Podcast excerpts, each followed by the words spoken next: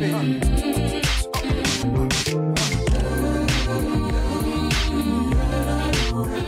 Добрый день, друзья! Вы смотрите выпуск Target Hunter нефильтрованный. Меня зовут Сергей Угожаев. Мы находимся в замечательном уютном баре Corner по адресу Лахтинская, 16А. Сегодня мой собеседник Сергей Федюнин. Добрый день, Сергей. Привет, привет, Серега. Слушай, расскажи немножко о себе. То есть, Да. а, откуда ты, чем ты занимаешься? Мгм. Я сам вообще из Москвы, но уже три года живу в Питере. Поэтому всем, кто меня спрашивает, на самом деле говорю, что я из Питера. Ну, поскольку у нас не фильтрованные, я буду говорить как есть. Вот ты родился в Москве, а почему ты переехал в Питер? Да, слушай, хороший вопрос. Э, Смотри, причин несколько. Во-первых, Москва для меня слишком шумный и слишком суетливый город.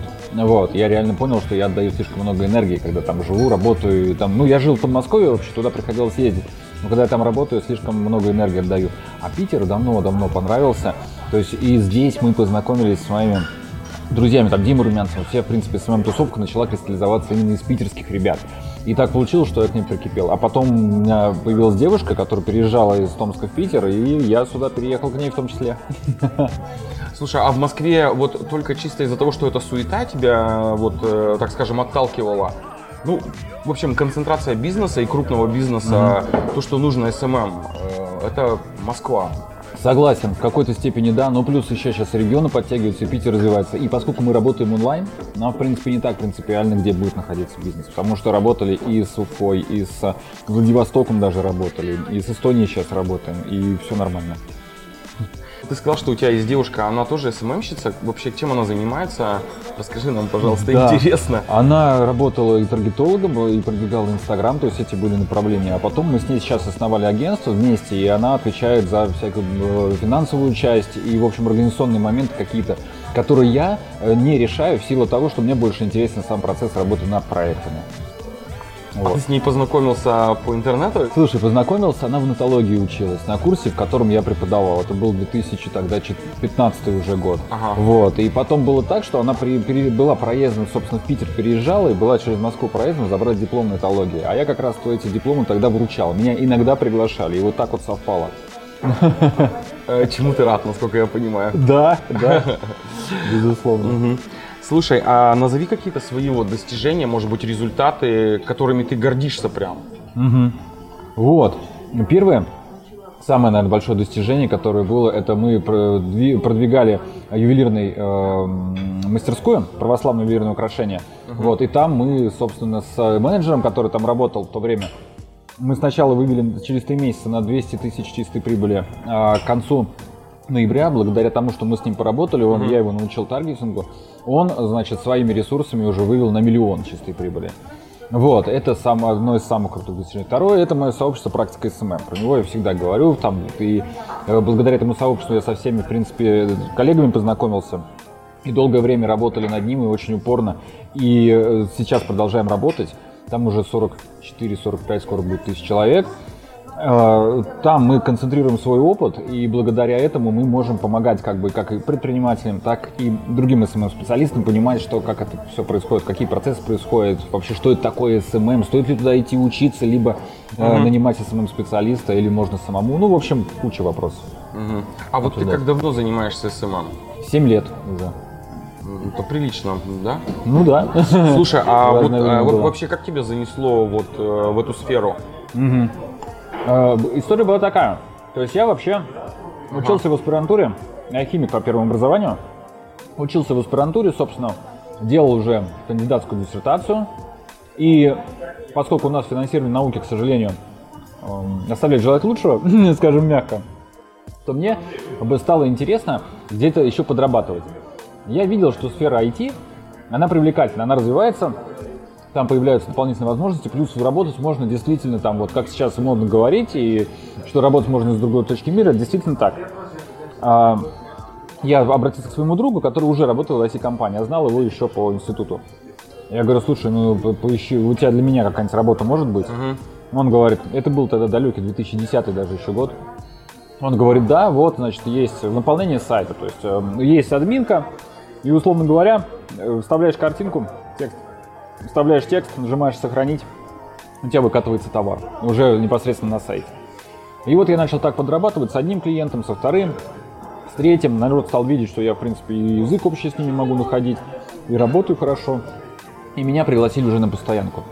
Я ушел из аспирантуры, потому что там вообще все плохо стало. Э, Пришел, собственно, в IT уже на должность и начал работать.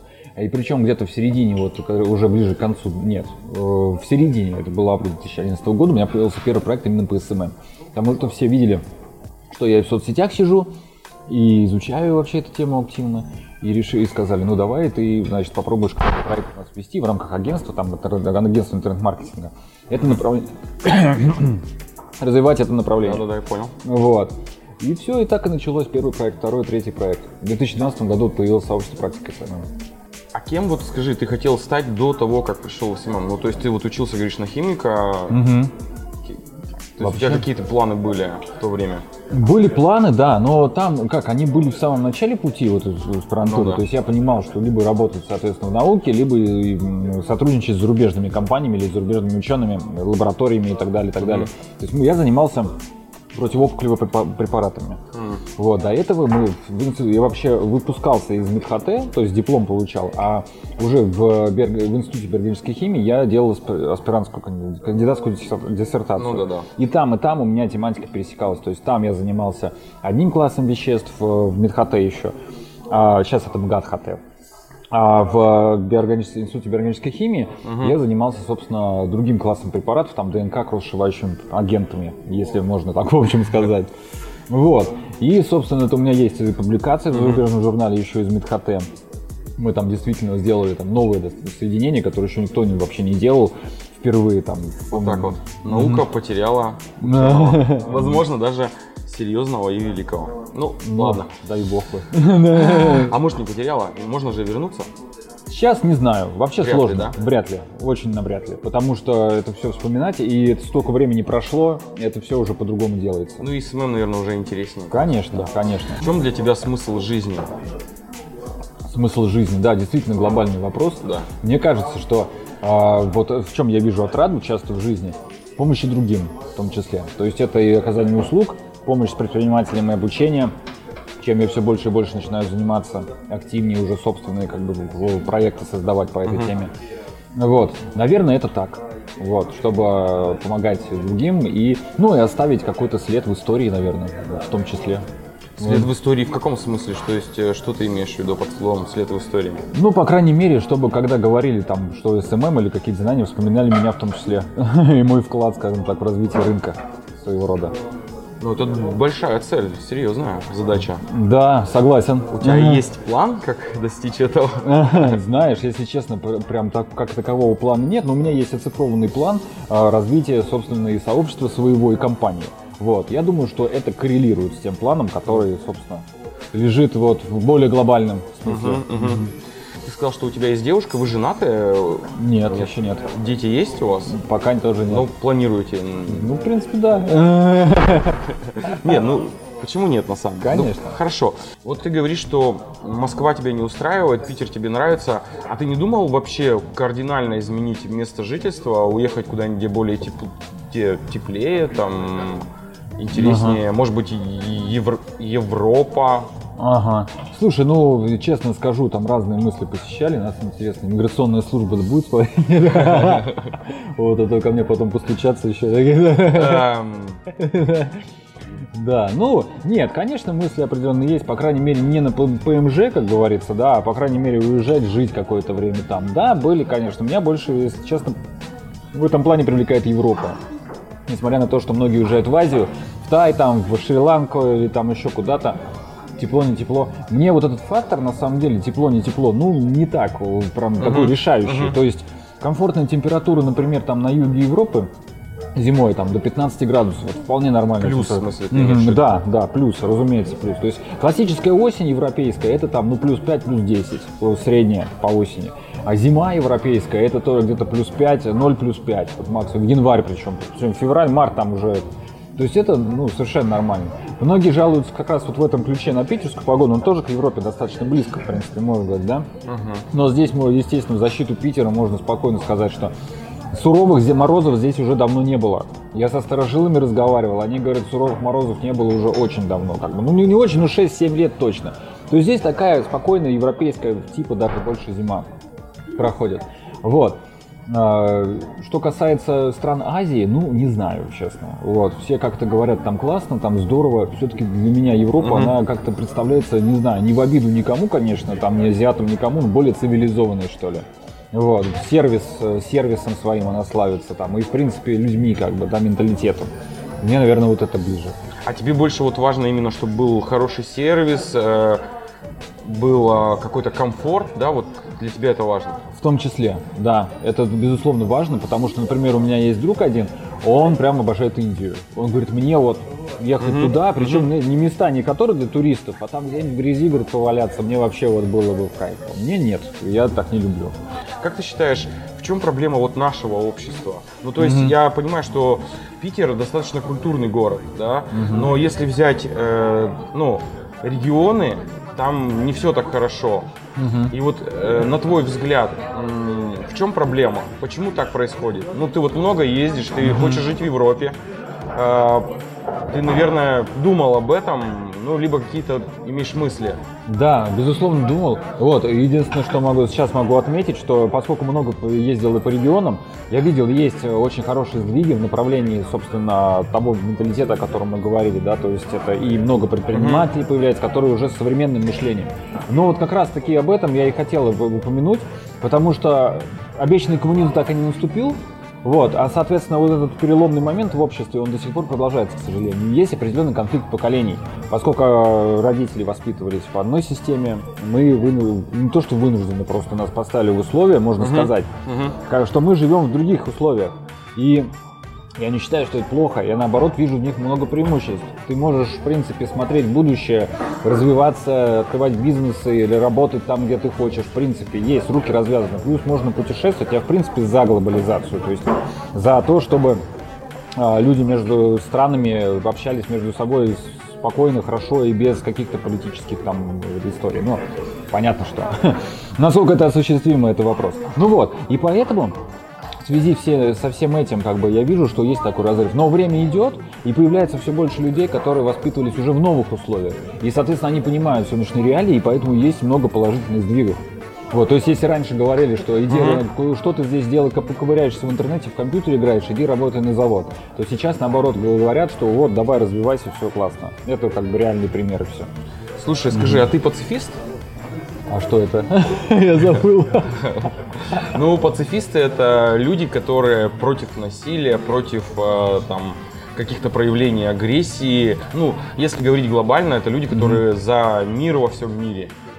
Ну, я, знаешь, с одной стороны, конечно, это... Если проявление агрессии в нашем обществе станет меньше, в принципе, оно к лучшему. Но я в в то же время понимаю реальность ситуации. До конца это все равно не пропадет. Вот. Просто наша задача, это скорее совместная задача, сделать так, чтобы этого было меньше. И вопросы, как бы, как- какие-то вопросы сложные, конфликтные решались немножко по-другому, чем это было там 2000 лет назад. Вот. С помощью 2000 лет назад, ну, наверное, палок и Палок, камней там, да, я думаю, да. Там, как правило, наверное, особо не церемонились, вот, если что-то. Есть вещи, которые тебя могут задеть настолько, что ну, могут заставить проявлять вот эту самую агрессию и там, применить даже какое-то насилие. Я уж не говорю про воевать. Мгм. Ну смотри, физически вряд ли. Все-таки я по себе знаю, даже в период больших эмоциональных всплесков это нужно ну, очень сильно меня напрячь, скажем так. Очень сильно. И в принципе, как бы такое было, не помню, когда последний раз, давно, в общем, очень. Вот, и было еще, наверное, в юности. То есть так вот, чтобы с моей стороны шла прям открытая конфронтация в плане физического воздействия. Вот.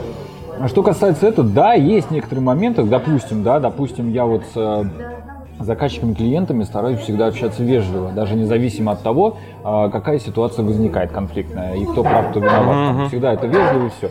Меня очень сильно выводит и долгое время, когда заказчик, например, начинает использовать нецензурную лексику, обращаясь со мной. Причем самое удивительное, что с некоторыми общаешься и говорю, да ладно, ты что, ты же в России живешь, это уже у нас нормально. Я говорю, а я не считаю, что это нормально. Потому что все-таки, когда мы работаем, если мы работаем, да, Да. я с ним там, не знаю, подъезде не прятался, пиво не распивал в свое время, чтобы мне заказчик вот так вот мог говорить там или жизни еще учить, да, при этом. То есть вот это вот действительно напрягает. Да. И это вызывает определенные эмоции и очень нехорошие эмоции. Вот. А так в остальном, ну, наверное, из, из всего, что я вот так вот пролистывал, да, то есть первое, что вот так вот вспомнилось на вскид, это вот именно это. Что в людях, да, какие качества а, ну, тебе не нравятся, так скажем. Они действительно тебя, ну, если совсем кардинально, то бесят. Бесит, да? Вот, сейчас я скажу. Может быть, я качество прям не очень характеризую, точности, Ну да. да, так.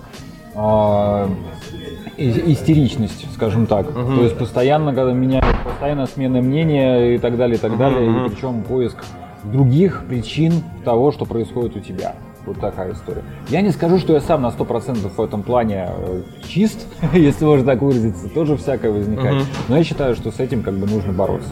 Вот. И эти качества, особенно в каких-то выпиющих ситуациях, да, когда действительно человек на тебя пытается переложить вообще ответственность за любое, с- за любые вещи, которые происходили. Ну, классика заказчик-исполнитель, работа над проектом совместно, да. Вот. В любом случае, какой бы заказ не был, это всегда будет и было и будет совместная работа. Даже если просто заказчик будет контролировать то, что будет делать исполнитель, он все равно как бы свое время на это будет тратить. Ну да. Вот, наверное, это одно из самых таких. А второе, что это чрезмерные понты. Вот. Не то, что прямо бесит, вот. А Я сам иногда люблю что-нибудь шикануть там, да, или в Инстаграм что-нибудь выложить и так далее, и так далее. Но все-таки могу с уверенностью сказать, что многие говорили, что а ты человек говорит, достаточно скромный. Вот, для твоего там уже опыта там и так далее, Мгм. ты человек скромный. И говорят там, некоторые узнавали, например, что я веду там одно из э, таких топовых, которое считается сообщество в SMM, да, только после недели со мной общения. То есть я никому ничего не выпячивал, никогда не говорил. И меня начинает э, там напрягать, когда кто-то чрезмерно пытается пока быть, э, э, точнее пытается казаться, а не быть, как он на самом деле. Вот это я не люблю. А если человек пытается быть, а не казаться, вот это да, вот это классно. Быть, а не казаться. Девиз почти. Да, да, да. А, слушай, а вот по поводу твоей учебы и так далее, можно сказать, что ты ботаник? Ну, то есть в, в в детстве как ты вообще учился? Да, я упорно учился. В принципе, можно сказать действительно, что я ботаник. Тебе это мешало? То есть, ну, блин, у нас дети злые, и быть ботаником, в общем, не всегда хорошо. Ну, в том смысле, что это, это хорошо, но воспринимается окружающими, особенно в определенных кругах, там, подростковых, например, не Да, очень знаешь, хорошо. с одной стороны, да, действительно, в какой-то степени это мешало, но в школе в старших классах ко мне уже часто обращались, чтобы я им помог, помог там или еще что-то. То есть, наоборот, ценили, потому что это раньше можно было как бы не париться особо и там, ну, насколько я знаю, и поступить.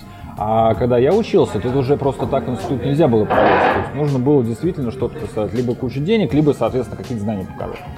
Вот, поэтому не сказать, что это сильно мне мешало, я наоборот уверен, что благодаря своему упорству, проявленному в детстве, в студенческие годы, даже несмотря на то, что профессия другая, это принесло мне определенные результаты и сейчас. И продолжает приносить. То есть ботаником быть хорошо, на самом деле. Мне сказали, что прям ботаникам хорошо. Хорошо трудиться упорно и идти к цели. А ботаникам, то есть я даже вот в классическом понимании ботаником не был. Я видел людей, которые, а, ну, класс- давай немножко понятие, да, подкорректируем. Ботаник Давай. это человек, который тупо все зазубривает, бездумно запоминая и, соответственно, чтобы это просто рассказать на экзамене и все. Вот. Поскольку у меня в институте уже там больше старших курсов, начиная с третьего, было много достаточно практики. Мгм. Плюс я всегда ко всем э, предметам, занятиям подходил с той точки зрения, что я обязательно должен понять, что это такое, а не просто зубрить. Я прекрасно видел, как вот на третьем курсе у нас самый тяжелый был курс, которого вылетали просто на ура. Люди, как именно те люди, которые ботаники, которые тянули первые два курса с прекрасными отметками, на третьем скатывались так, что э, даже некоторые висели на угрозе отчисления. Потому что там объем знаний давали, уже нужно было осваивать такой, где зубрежка не спасет никаким образом. В жизни примерно то же самое происходит. А сейчас мы видим, что огромное количество знаний зубрить все нельзя. Поэтому э, мышление как бы потом уже, да, необходимо направлять, ну что я старался делать, собственно, необходимо направлять на то, чтобы вычленять самое важное, понимать суть вот этого и передавать. И то же самое я сейчас и на своих курсах везде рассказываю, что я не даю вам супер крутых фишек, чтобы вам запомнить, как сделать и повторить. Я даю основы, на основе которых вы будете уже строить свою там деятельность, либо продвижение своего проекта. Ты любишь кино, смотришь что-то? Да, я вообще киноман. Не сказать, что я там какой-то замороченный по артхаусам, но я много кино люблю и часто по вечерам, когда устаю, я включаю себе какой-нибудь фильм а, и с удовольствием его смотрю. То есть фильм выбираю в основном, честно, по рейтингу. Вот. А разного жанра, ну, в, в топ это, значит, боевики, вот. И Марвел. Марвел вот я люблю, да. Прям у него. Ну, это чаще всего боевики, но тем не менее. Это потому что там не надо особо думать? э, Да, на самом деле да. То есть там, где не нужно особо думать, а нужно просто как бы, воспринимать. Для меня это вот развлекательный больше момент, чем какой-то там. э, Я не хожу там по супер каким-то узким показам какого-то архаусного кино, да, чтобы обсуждать. То есть меня нельзя назвать вот в этом плане кино любителем. Но я люблю кино в целом. Это действительно как дает мне возможность развлечься. От мысли отпустить, последить, что там, и не, не особо не думать, действительно. Ну ты же понимаешь, что это вымысел, что это все неправда и... Блин, ну ты обманываешься, сидишь два часа. С одной стороны, да, понимаю, но я люблю зрелищность. Цирк, в принципе, ну тоже как бы, с одной стороны, прошло представление, да, этого смысла глобально, как бы, что-то что в, что в мире это особо не меняет. Но, тем не менее, люди получили удовольствие, в конце концов. Они расслабились, они посмотрели, как можно делать. Для них это действительно э, интересно. Плюс, как бы, все-таки сама идея, когда очень хороший сюжет у кино, Да. вот прям вот смотришь и восхищаешься. Вот, то есть как они хорошо все придумали, как они завернули и как вот они сняли все это дело. Вот это интересно. Согласен. Э, Топ-3 твоих э, фильмов. Шерлок Холмс, который с а, Ники Дауни младшим, по-моему, да, вот. Это сериал. Нет, это фильм прям. А, который все, фильм. понял. Да, да, Шерлок да. Холмс, Гай Ричи. Все. Гай Ричи, да, фильме два. Вот я жду очень третьего. Это прям сразу я вспоминаю, это в топе. Потом есть такое кино еще, очень прикольная комедия, «Голубоглазый Микки». Не знаю, смотрел, нет? Нет, не смотрел. Там есть и краткий сюжет. Да, посмотри, там краткий сюжет, он знакомится, Ага. собственно, с девушкой, а она оказывается из мафиозной семьи. И вот на этом все закручивается. Ага, так. ага. Очень все интересно, действительно классно снято, игра актер, актер Хью Грант там играет, он просто потрясающе, мне кажется, его сыграл, главного героя. Вот, и третий, Люди Икс, наверное, просто глобально, если какую-то из них выделять серию, вот, какая там больше всего понравилась? Наверное, вторая часть мне больше всего понравилась. Если вообще из всех смотреть, которые сняли, вот вторая часть прям такая вот проникновенная Ну, по мне. Скажи, пожалуйста, спортивный костюм или строгий? Строгий. Почему? А, Ну, я чувствую в нем, хотя мало ношу, честно, более представительным, чем в спортивном костюме. Ты работаешь по утрам или тебе больше ночь нравится? По утрам. Почему? Утро в день, да. Ночью уже не могу работать. Но, видимо, знаешь, есть такое э, характеристика людей, я не помню, как это называется.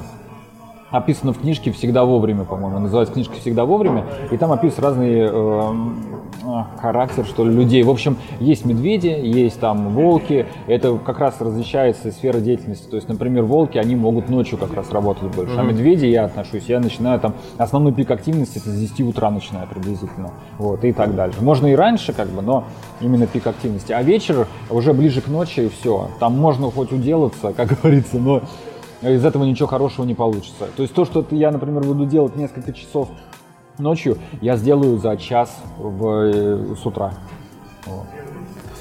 Чай или кофе? Кофе чаще, да. Почему? Бодрит, наверное, больше. И вкус нравится. А ты пьешь, ну, выпиваешь? Бывает. Но стараюсь это делать как можно реже. Да и, в принципе, так и получается. С, когда, с- если часто пить, то и работать не получится.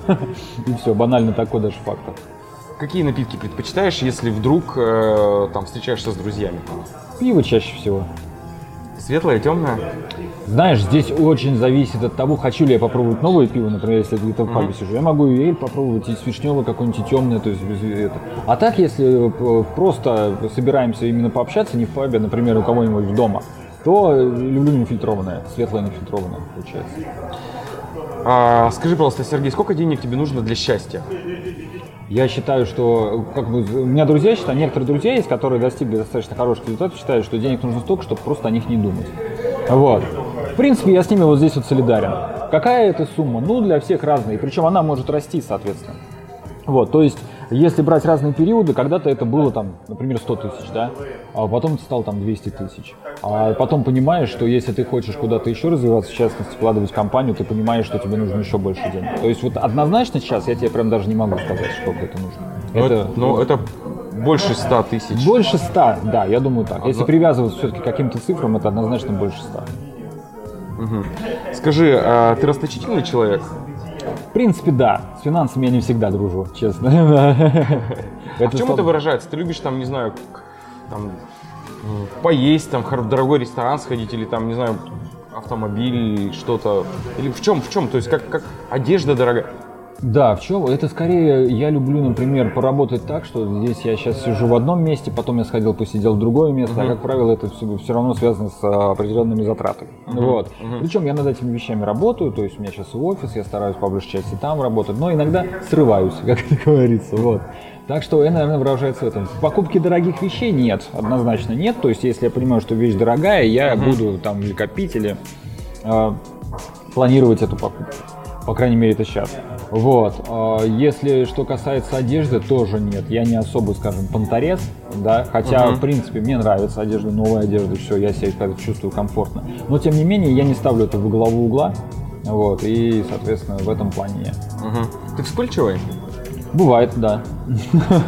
Это вот как раз из-за каких-то негативных моментов в общении с клиентами, или это не обязательно. В жизни, не обязательно, это и в жизни может получаться, да. Когда что-то раздражает, я могу вспылить. Вот. Но это, соответственно, зависит от времени, места, степени моей усталости в том числе. Угу. Вот. Как борешься с агрессией и вообще с негативом?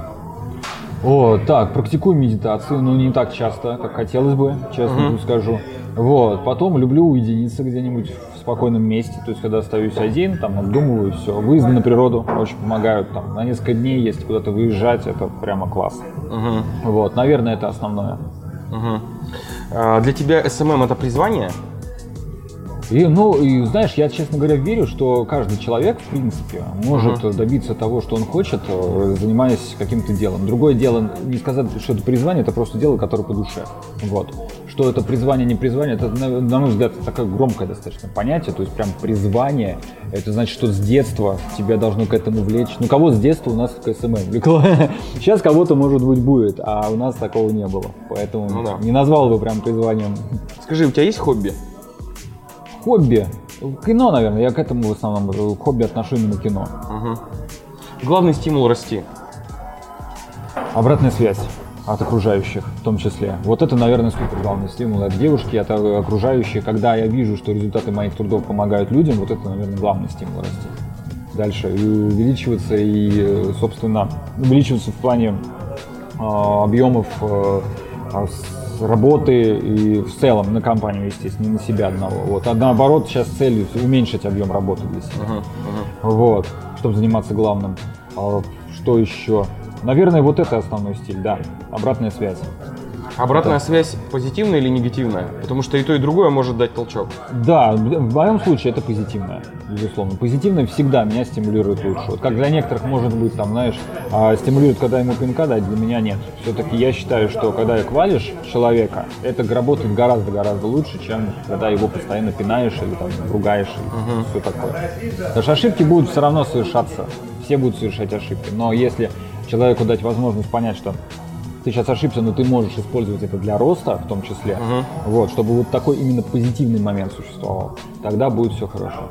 Слушай, скажи, пожалуйста, как считаешь, э, нужно ли образование для того, чтобы заниматься SMM? Ну вот из моих, э, из моего личного окружения люди, которые добились хороших результатов, в большинстве своем с высшим образованием. Причем неважно каким, экономическое ли это, кто-то вон там, как Дима Румянцев, он Лестех заканчивал, там кто-то еще где-то. Есть и из Медхате, из моего института, например, а, по, это, Вася Крылов, который в SMM Planner, один из главных SMM Planner. Вот, э, собственно, один и тот же институт мы с ним заканчивали. То есть здесь как? Для меня высшее образование это была определенная ступень, когда и плюс у меня как бы хороший вуз, я готов за это ручаться, потому что у меня образование строилось так вот, и я этому сам способствовал в том числе, что я не только изубри, изучал что-то, да, даже не зубрил, просто что-то изучал, я постоянно практиковался. И вот эту разницу я очень хорошо прочувствовал там на третьем-четвертом курсе, когда нам вкладывали голову всю теорию-теорию, угу. а потом пришло время практиковаться, и там вот совершенно по-другому. То есть там реально у меня был практически курс молодого бойца. То есть мне там дали класс веществ, условно говоря, да, и нужно было из него сделать диплом. Вот, сделать что-то такое, что можно было вынести на диплом и так далее. Вот, этому целый год посвятил, собственно, тогда. Практически в одиночку я тогда работал, без преувеличения скажу. Вот, и изучал все, все копал-копал. Это, в принципе, помогло. Это я говорю к тому, что а, если вы собрались, если кто-то собирается идти и получать высшее образование, даже по тому же маркетингу, лишним это 100% не будет. То есть можно выбрать какой-нибудь вариант вечернего обучения, почему бы нет. Закончить на вечерке. И главное, чтобы практика была. Практика, практика, тогда Мгм. это будет толк. Слушай, ну и, наверное, заключительный уже вопрос. Ты счастлив? В принципе, если э, так философски и глобально к этому рассуждать, я думаю, что да. Всегда есть что-то, но здесь такой момент, всегда есть что-то, что кажется, вот, а если бы вот это еще было хорошо, тогда бы я, наверное, был полностью счастлив. Но я понимаю, что ничего идеального нету, как идеальных людей, как идеального мира, то же самое идеального состояния тоже не может быть. Поэтому можно выбирать то, что действительно приносит удовольствие и наслаждаться жизнью. Ну, Ну здорово. А, спасибо, Сергей, что пришел к нам, дал нам это интервью. Друзья, будьте, не кажитесь, и все у вас будет хорошо. Вы смотрели очередной выпуск программы Target Hunter нефильтрованная. Меня зовут Сергей Угожаев. Спасибо тебе, Сереж. Тебе тоже спасибо. Всем пока-пока. пока. Пока.